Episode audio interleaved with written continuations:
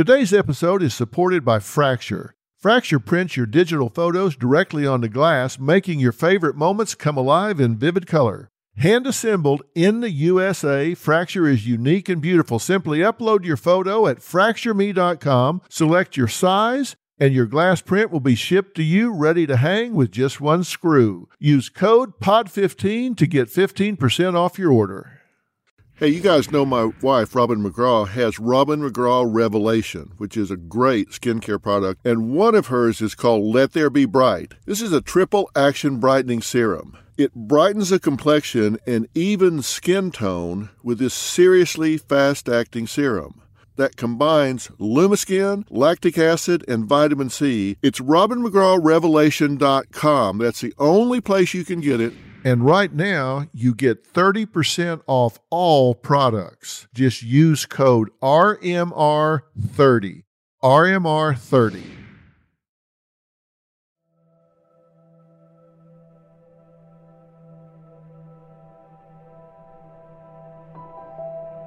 In the blink of an eye, Aaron Hernandez had a brand new life, and it was decidedly grim. Instead of a football field, he now spent his days in a 6 by 8 foot prison cell. Guards and fellow inmates replaced his throngs of cheering fans. In this final episode, we'll talk about his final days. We'll talk about my exclusive interview with Aaron's fiancee, Shayanna, and put together the last pieces of the puzzle that help make sense of this story. The story of a man who once had it all, and then had a catastrophic fall from grace. This is The Fall of a Hero From Football to Murder, the Aaron Hernandez story. Mystery and Murder, analysis by Dr. Phil. I am Dr. Phil.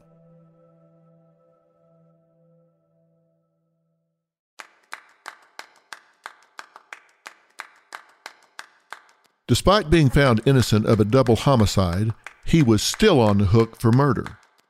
His defense team had filed an appeal for his murder conviction of Odin Lloyd, but appeals take time. He was looking at a lifetime in prison. Now, you might think a guy looking at a lifelong incarceration who continued to declare his innocence might want to stay under the radar in prison. But he continued to draw attention with his antics. There were several instances of Aaron displaying erratic behavior. First, there was his altercation with prison guards. A correction officer approached his cell door, who then saw that Aaron had attempted to barricade it so no one could enter. When the guard finally did get inside, he saw that Aaron had redness on his elbow and his knuckles. When he tried to alert medical staff, Aaron became irate, cursing at the officer and claiming that prison didn't scare him. It turned out the red marks on Aaron were the result of a prison fight, and it was one of several problems he engaged in behind bars. Between fistfights, getting illegal prison tattoos, smoking, and having a six inch metal shiv, he racked up about a dozen offenses behind bars. If he was trying to atone or put forth an image of a squeaky clean choir boy who had been wrongly convicted, well, let's just say he wasn't doing a very good job. It was clear there were emotional problems leading him to continue this detrimental behavior. Again, it seemed like his fiancee Shayanna wasn't fully privy to the issues occurring in his new life.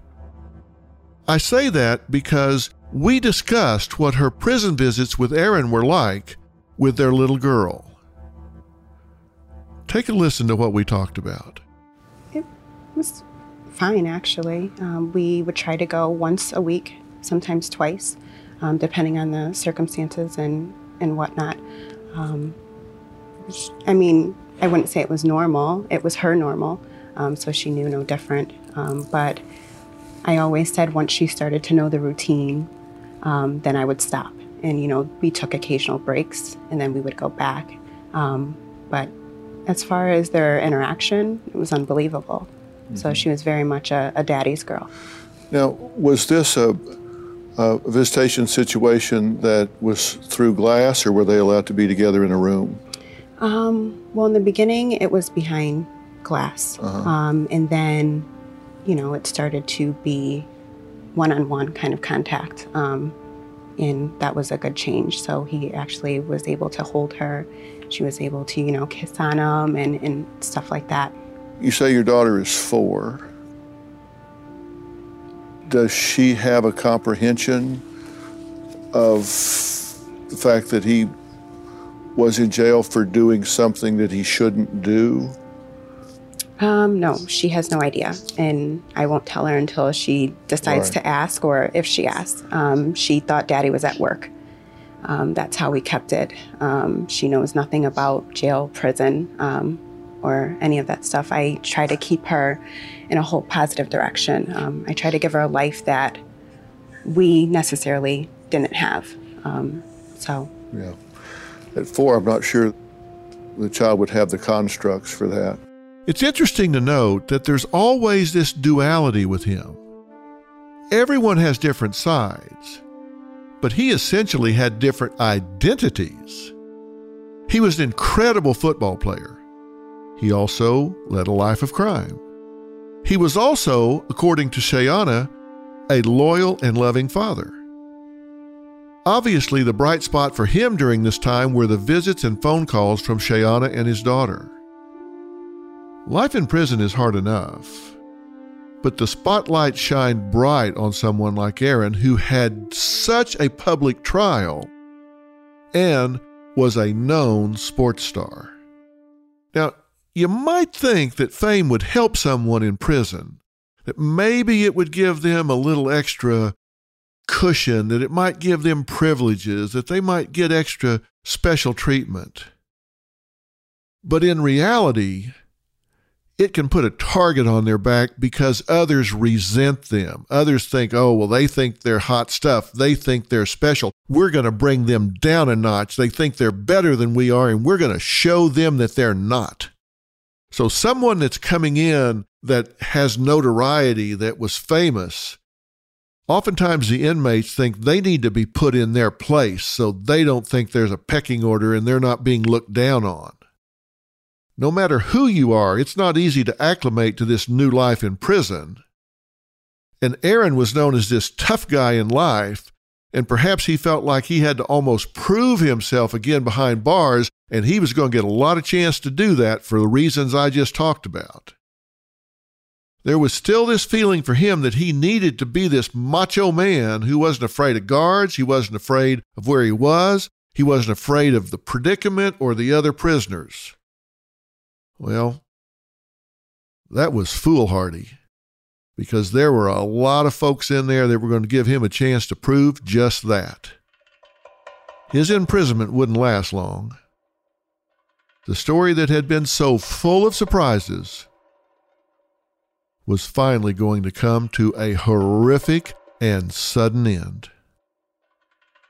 Because on April 19th, 2017, five days after his double homicide acquittal, Aaron was found dead, hanging in his prison cell. It was a gruesome scene, and there were many interesting details found at that scene. The first thing officials noted was that there was shampoo covering the floor. Now, why is that significant? It was essentially a lubricant. It made the floor extremely slippery.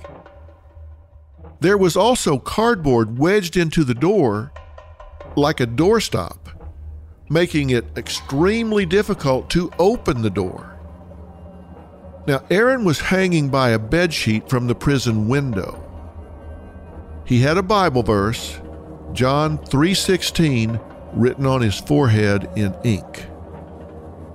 Now, as you probably know, John 3:16 reads, "For God so loved the world that he gave his one and only son, that whoever believes in him shall not perish but have eternal life." For God loved the world in this way, he gave his one and only Son, so that everyone who believes in him will not perish but have eternal life. Interestingly, this is the Bible verse his college teammate Tim Tebow would write in his eye black for football games. No one knew that this held deep significance for Aaron.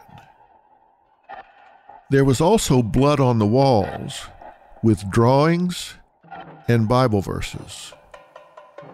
One of the drawings was what's known as the unfinished pyramid and the all seeing eye of God. And below the pyramid, he wrote Illuminati. Beneath the bloody wall was an open Bible and three letters he had left behind for his loved ones. So get a picture of this scene. Once that door is opened, the floor is slippery like ice. There's blood and drawings on the wall. Aaron is hanging with a bed sheet around his neck from the prison window. John 3:16 written on his forehead, a Bible on the floor, below this artwork on the wall, and three letters supposedly left behind for his loved ones. Now, contrast this to the Aaron Hernandez that was in the house when it was announced that Odin Lloyd was dead. His fiancee's sister comes in terribly upset, and Aaron just kind of pats her and says, "Yeah, well, that's that's that's too bad." No emotion, no empathy, no compassion, just kind of that cold mask and stare. Was all of this under the surface of that? This was certainly an ending that the public hadn't seen coming, and when I sat down with Shayanna, she certainly shared her suspicions. Do you believe he took his own life? I don't know what to believe, to be honest with you. Um, I it, it's just not the Aaron that I know. Um, I think that if he would have done something like this, it would have been at his worst. And I felt like we were, you know, it was looking so bright. Um, we were going up a ladder in a sense to the positive direction. Um, it just, just, um, I haven't been able to grasp any of it yet. Well, you probably know him better than anybody else. Do you think this was a suicide or something else? I don't think this was a suicide. Um, knowing him, um, but um, I don't know. I, I don't. I don't know. How did you find out that he, in fact, was dead? Well, um, I got a call at 5:27 a.m. in the morning um, from oh some some official at um, Shirley Prison, and um, they informed me. excuse me. They informed me that indeed Aaron um, was deceased. And at first, I thought it was a hoax. Um, I thought that, you know, this was some cruel person.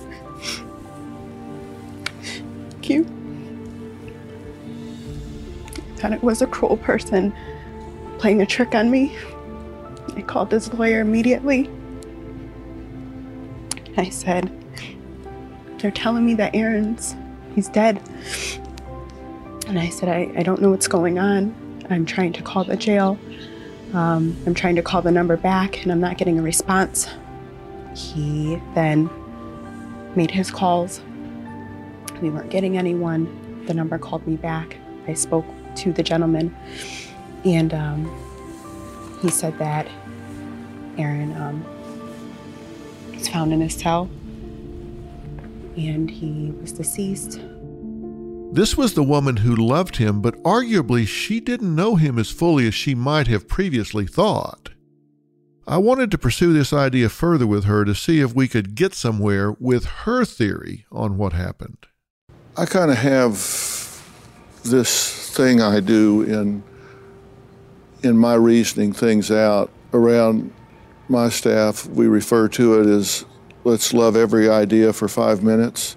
Okay. And let's embrace this idea for a few minutes here that what you're saying is true that that he did not take his own life. What would cause you to doubt that? That he didn't take his own life? Yeah, why would what would cause you to doubt that he took his own life? I mean, for one thing, we know that he had just been acquitted Right. of two murders and had one on appeal. So, I mean, this had to be the high point of high points in a long, long time, right? I no, I agree, and that would make me doubt that he took his own life. Um, he was very positive, um, so excited to come home. I spoke to him the night before. Um, they say this incident happened, and um, he was so, you know, Daddy's gonna be home, and he's, you know, he's speaking to Avielle. I can't wait to sleep in the bed with you guys, and I can't wait um, to just hold you and, and love you. Um, there was no indication at all of, of you know, such events. Um, This was the night before that's correct. he was deceased. That's correct. Okay, so you spoke to him the very night before he was found dead in his cell. Correct. I believe I was the last person to speak with him. Um, I remember him saying, um, Babe, I've got to go. They're shutting the doors. And I honestly don't think that we said I love you to each other. Um, and that was it. Okay, so as far as you know, you were the last person to speak with him before he died. As far as I know, I was the last person to speak with him. And the last words he said to you were what? Um, I believe along the lines of, Babe, I've got to go. They're shutting the doors. So, meaning closing the cell doors and then Okay, babe, I got to go. They're closing the doors. There was no like goodbye, goodbye. Like I'm never going to speak to you again. There was no monumental goodbye, no finality in what he was saying, no this woman that I've been with since grade school, that I've loved since middle school, that I've got a child with, that I know I'm speaking with for the last time in my life. Right. It was, babe, gotta run, they're closing the doors. Yes, there was no, it was a normal conversation, um, which makes me doubt so many things. We went on to discuss the significance of those Bible verses found on Aaron's deceased body and in his cell, in addition to talking about what she thought might have happened. If he didn't take his own life, then by deduction, that would mean someone else did.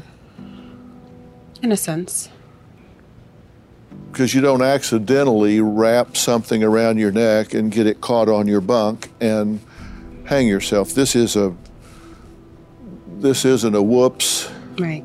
I fell and hit my head. Something went on here. Right. Do you have I'm not asking you to name somebody, but do you have any reason to believe or any information from him that would cause you to think someone might want him dead? I have no reasoning um, why anyone would want him dead at all. Something else I discussed with her was his suicide note. And she had interesting feedback on how she perceived the tone of his letter. Did that note strike you odd in any way? Um, no, I thought it was a note of of love. Um, I did, although, see that it was addressed to Shay instead of you know Babe or or Bay, the way he would refer me as. Um, that was a little odd to me. Um, but as far as the content um, seemed to be his loving self. It wasn't addressed the way you would have thought he would have addressed you. Right. It didn't seem um, personal enough. Now, this was something that really seemed to strike a chord with her. This idea that it just seemed impersonal. There was no term of endearment there, just Shay. Now, this could be that she was looking for clues for the truth she wanted to believe, that he wouldn't, couldn't kill himself and leave her and their daughter for good. But as I said to her, when I'm working through cases, I like to entertain all sides because that kind of consideration can often lead you to the truth. Were there words in the note that he didn't use that you would expect to be in there besides uh, babe or bay? Mm. Um, I honestly, I think it was a very. It, it, screamed love, um, but it wasn't, like I said, personal. Um, it wasn't intimate. It was I don't know. There were some odd parts um, where it just it didn't make sense. It wasn't clicking in my head as far as what he may have been thinking or what he was um, trying to say. Um, it was very short.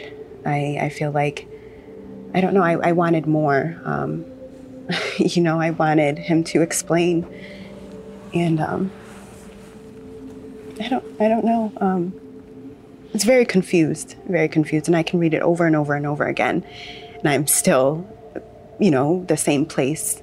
I asked her about specific parts of this letter to see if it pointed to any clues or signs. He says, Shay, you have always been my soulmate, and I want you to live life and know I'm always with you. Then he says, I told you what was coming indirectly. What do you interpret that to mean? I don't know. Like I said, we've had talks about him coming home. Everything was looking more positive than negative. Um, again, it, I feel like there's just not enough. It's so vague um, for me to have closure, if that makes sense. As I told her, linguistically, from an outside perspective, it would seem he was implying she knew that his suicide was pending. She told me, no, that just simply wasn't true. Now, there are several theories out there that try to explain why Aaron would seemingly kill himself out of the blue. One of the main theories was because of something called abatement. When Aaron took his life, understand his conviction for the murder of Odin Lloyd was under the process of appeal. Abatement is a principle that began in the 19th century and was upheld in the state of Massachusetts. It states that if a defendant dies before the process of his appeal is complete, then his slate is wiped clean. Now, it was alleged that this could have been part of Aaron's motive for committing suicide so that Shayanna would be able to inherit money from his estate and the NFL without issue. Now, ultimately, the Massachusetts Supreme Judicial Court ruled to reinstate his guilty verdict, citing that this premise was antiquated and did not apply. But let me be sure that I've explained this.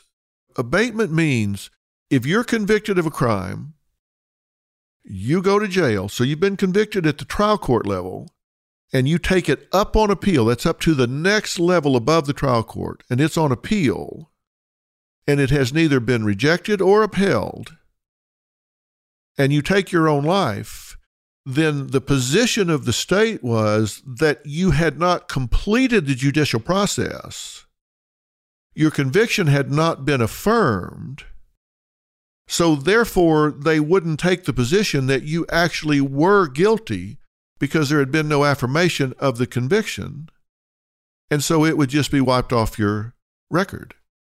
So, therefore, under this concept of abatement, he would not have died a convicted murderer. He would have died with a clean slate. But then, as I say, the Massachusetts Supreme Judicial Court said mm, that's a really old law that doesn't apply now. At the time of this interview, his abatement had just occurred. And I knew I had to press her about this. Getting into the really here and now, his murder conviction was just dismissed minutes before we sat down for this interview. Right. Did Aaron kill himself so you could collect this money? I don't know. Did he kill himself so you could collect $6.5 million from the New England Patriots? That I don't know. Is that even a possibility? That I can collect that money? No, that he would do that so you could. Um, I think anything's a possibility, but I don't know what this this doing was for. Um, again, there's if he was sitting right here, there's tons of stuff that I would ask, but I, you know, I can't, and I can't speculate on what he was thinking or why he may or may not have done it. Whatever the case is, um, I it it just it's unbelievable to me. I don't believe any of it, um, and I don't believe that would be the cause. Now, not only was this a suicide, just like his murder trial, this was extremely high profile, which obviously makes this harder for the family to deal with. Mixed emotions, of course, there's devastation, but also loved ones can feel rejected, abandoned. They can feel intense anger at the person who chose to end their life and leave them behind. There's a need to figure out the reason if it's not completely clear. Sufferers left behind often ruminate and fixate on the why. Why in the world would they do this? It certainly seemed like his fiancee was experiencing this during our interview. She couldn't explain exactly what else had happened to him, but she also couldn't wrap her head around how he could do this to her and their child. So, grief is disrupted here. It's like you're grieving, but you have this conflict going on within you as well. So there's a battle going on where you're fighting with yourself about how could someone that loved you do this to you, do this to your daughter. Then you have all this scrutiny from the press. You have all of this going on, and then you're also trying to deal with your feelings and emotions. And there was still more that had come out about Aaron's secret life. Allegedly, he had found a prison lover, and they had begun a friendship that blossomed into a romance. His alleged lover's name was Kyle Kennedy, and he looked like another tough guy covered in tattoos and sporting an intimidating stare. He's known in prison by the nickname Pure. When they met, he was serving three to five for armed robbery. After Aaron's suicide, Kyle claimed that his suicide note was intended for him because of their close relationship. While exact details of that relationship are not known, Kyle claimed that Aaron had gifted him with a custom made $47,000 watch and wanted to make sure it was delivered to his family. Now, I just had to ask Shayanna about this. A man named Kyle Kennedy, his lawyer came forward and claiming that Kyle and Aaron were prison lovers and that they requested to share a cell. Do you believe that? Um, no, I don't. I don't know who this Kyle Kennedy is. I've never heard of him. Um, honestly, I, Aaron has never mentioned him. Um, and Aaron liked to be in a single cell, from my knowledge. Right. So, Did this come to your attention before or after he passed? After. After. The day after the alleged suicide, the prison put Kyle Kennedy on suicide watch because they say they knew the depth of their relationship. What's your response to that? I don't have one. According to this lawyer, Kyle Kennedy's lawyer, Aaron purportedly wrote Kyle a note. Is that is that true? A, a suicide note, in a sense. Um, no, that's not accurate. What is accurate? It's accurate that he doesn't have one. There's nothing for Kyle Kennedy. And if there is, you haven't seen it. That's correct. And they say Aaron called him by his nickname, Pure, P U R E. and this is Kyle Kennedy. Right. Never heard of him. Never heard of him. What a nickname, huh? Yeah. Never heard of him. Pure. Pure being behind bars, huh? That's interesting. Yeah, pure behind bars. he never mentioned him to you as even a buddy or somebody that he knew. no, In I mean it, it. Never to the point where it stuck out. So if he mentioned him, it was slightly or not at all. Another point she made was that if they had actually had such a close or romantic relationship, wouldn't Kyle have maybe been clued in to Aaron's alleged flailing mental state? So, according to Shayanna, there wasn't a shred of credibility to this guy's claims. But playing devil's advocate, this certainly wouldn't be the first time that Aaron had pulled a wool over her eyes. After all, we know that she was pretty much functioning on a need to know basis. It appears that even at the end of his life, he may have withheld information from her about his true feelings. According to his brother Jonathan, Aaron had a powerful talk with his mother Terri during which he allegedly told her about his bisexuality. Jonathan claims that the conversation happened during a prison visit and that the two had a very positive conversation about it and were both flooded with tears. As Jonathan told it, mother and son had started bickering. They were known to have a troubled relationship. A son finally got something from his mother he had desperately wanted and never gotten from his father acceptance. While his exact reasons for suicide may not be 100% clear, there was something else that was going to help fill in the gaps. What was it? Well, it was Aaron's brain. Even in death, there was more to learn about Aaron. Researchers were about to get an incredible shock when they examined him on autopsy. According to the autopsy, his brain showed extreme signs of CTE, chronic traumatic encephalopathy.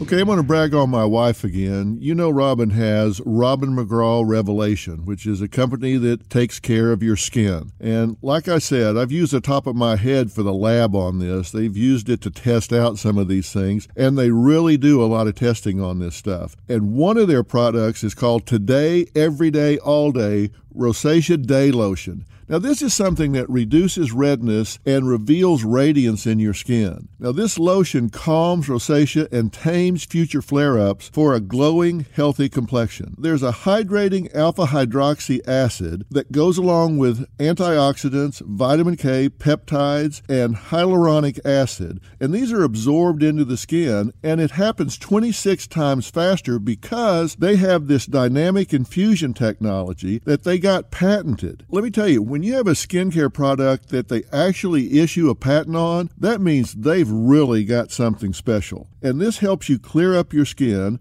and you deserve this as soon as possible. You can only get this at robinmcgrawrevelation.com. And right now, you get 30% off all products. 30% off all products. Just use code RMR30. RMR30.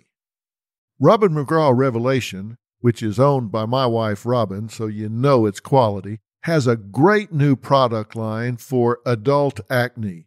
Now, there are two products. One, Zap You're Covered All Day Long, which is day acne lotion, and Relax You're Covered Sweet Dreams, which is a night acne cream are really powerful products for adults that have acne issues. These products heal breakouts fast without overdrying your skin. Robin's new treatments for adult acne won't trigger skin purging or flare ups when you introduce it into your regular skincare routine. Natural salicylic acid made from willow bark clears pores to prevent future blemishes, while anti aging antioxidants keep skin firm. And if you order now and get this acne fighting duo, you get a 50 Fierce sunscreen for free. And you're going to need that because we're coming into warm weather. As you know, you're going to spend a lot of time in the sun. You can only get this at robinmcgrawrevelation.com. robinmcgrawrevelation.com. Order now and get your free 50 Fierce sunscreen. And right now, you get 30% off all products. 30% off all products. Just use code RMR30. RMR30. Hey, you know, we're coming into springtime and it looks like we're going to have a lot of time sitting around home, so shopping online is the smart play. You can give yourself a springtime spruce up and enjoy brighter, healthier skin thanks to my wife, Robin McGraw's Revelations Brightening Trio. This unique triple action skin brightening kit will help you shine bright all day, every day by eliminating sunspots, rejuvenating dull skin, and restoring your youthful glow. Hydrate your skin by applying the serum every morning and the cream every night, and exfoliate two or three times a week for a clear, bright complexion. This skin brightening kit features potent botanical extracts that work together to provide everything your skin needs to be at its best all day and all night long. This trio features Let There Be Bright, Starlight Face Bright, and Twinkle Twinkle You're a Star and they all have triple action brightening serum. And you can only get them at robinmcgrawrevelation.com. And right now, you get 30% off all products. 30% off all products. Just use code RMR30. RMR30. Now, CTE is a brain disease most commonly found in athletes, military veterans, and others where there is a history of repetitive aggressive head trauma. Now, when you're repeatedly getting blows to the head, this can trigger a progressive degeneration of brain tissue. At the same time, this is also causing a buildup of abnormal protein in the brain. This spells major trouble.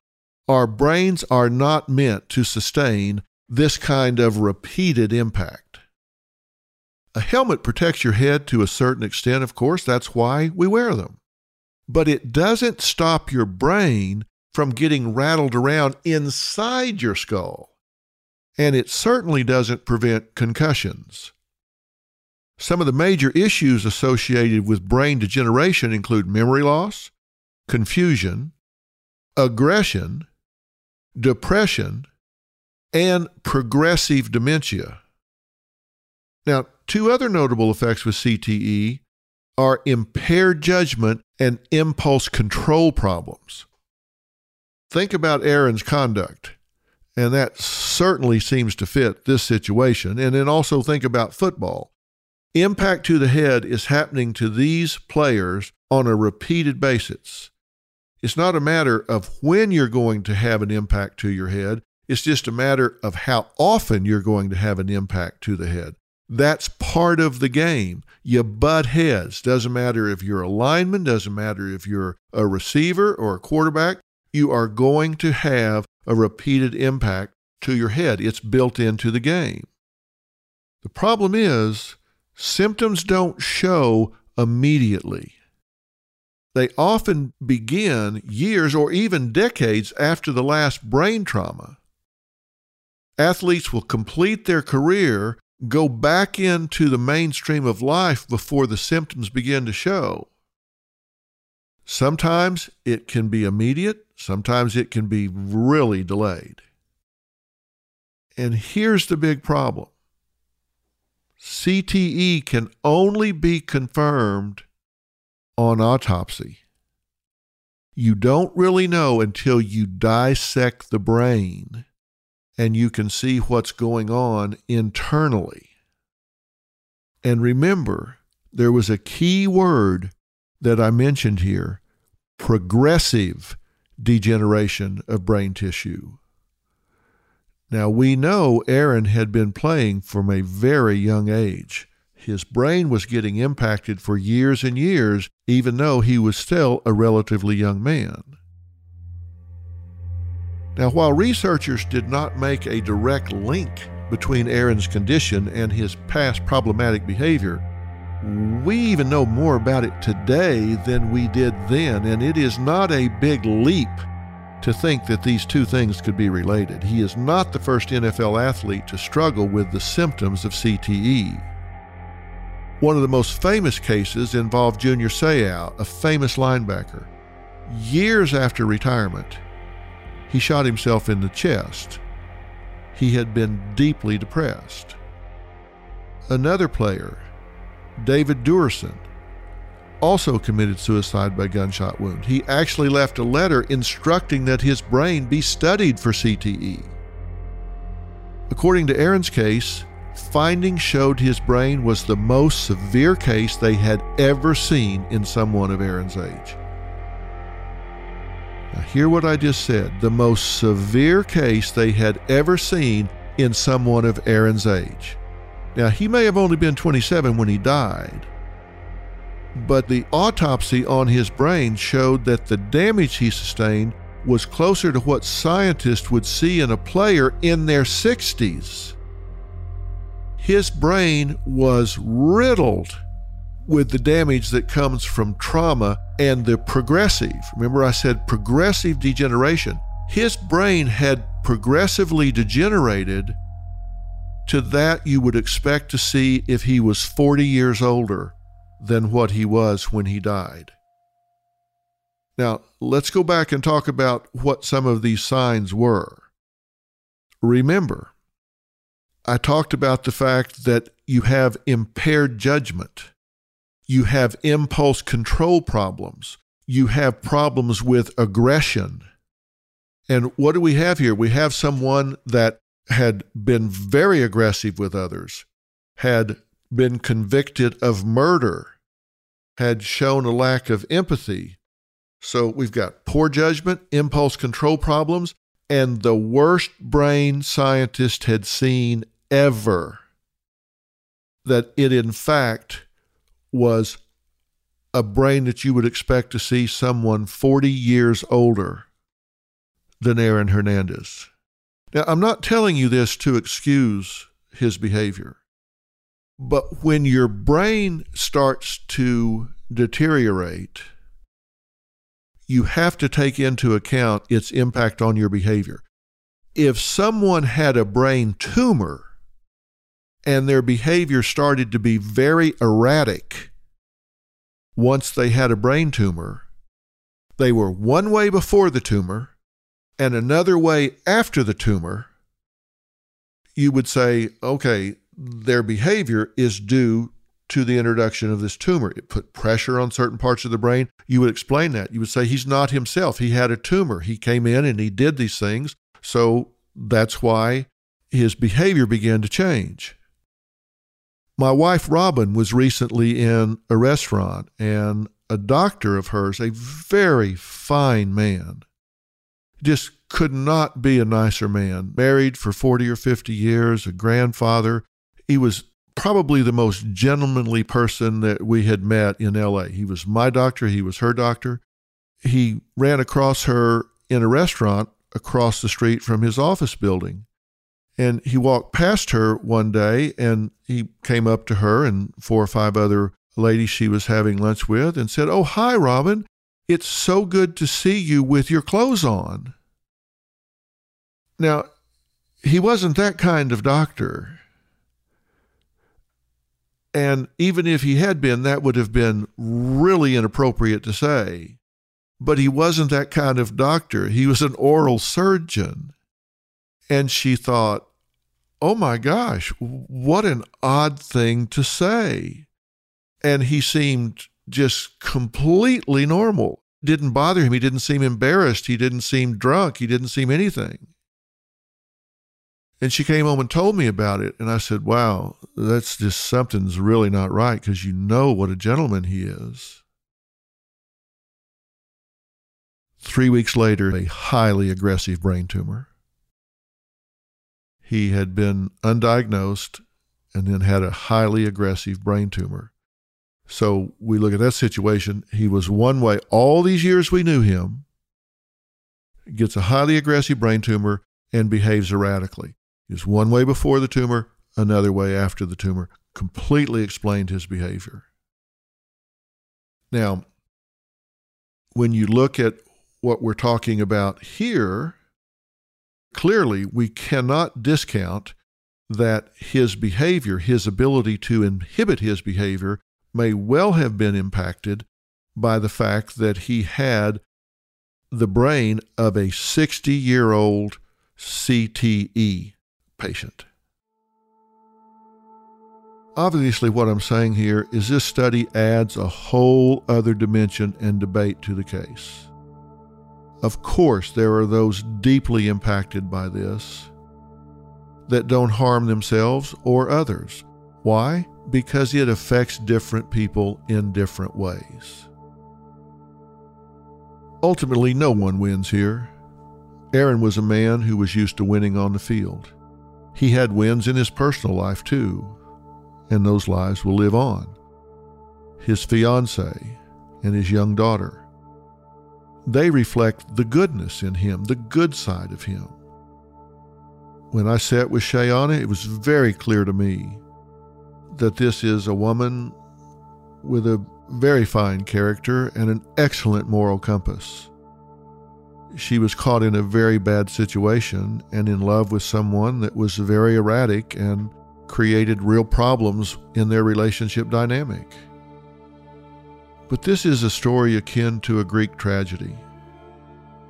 His Achilles heel was his deep internal pain, a tragic relationship with his father. And those problems, coupled with what I believe was a big contributor in a very degenerative brain disease, may well have contributed to him allegedly ending the life of Odin Lloyd. And does that excuse what he did? It certainly doesn't excuse what he did. And for the people that love Odin Lloyd, his family, his fiance, why Aaron did it might have some context, but it doesn't lessen the loss of Odin Lloyd. It doesn't make him any less absent from their life. It doesn't make that void any less painful. They still have to live with that. But you do have to ask the question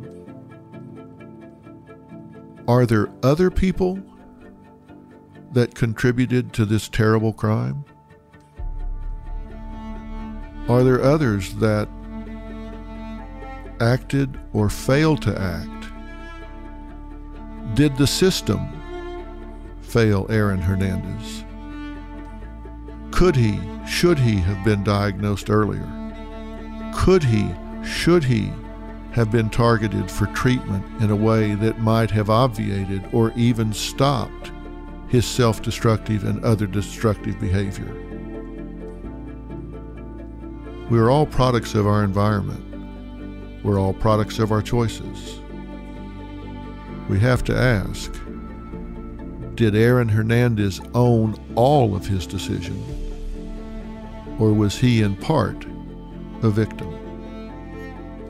What we do know is that this was a young man filled with promise who had a very dark and lonely soul. He had been the product of abuse. He made some very poor choices in his life. Did those choices put him on a path before CTE ever kicked in? did it just inflame bad choices? Would he have wound up in a different place without his neurological problems? Or would he have made the same choices? We don't know. What we do know is that his life is lost, Odin Lloyd's life is lost, and many others are impacted. In real life, things are just not cut and dried. It certainly is food for thought. You have been listening to The Fall of a Hero From Football to Murder. The Aaron Hernandez story. Mystery and Murder. Analysis by Dr. Phil. I am Dr. Phil.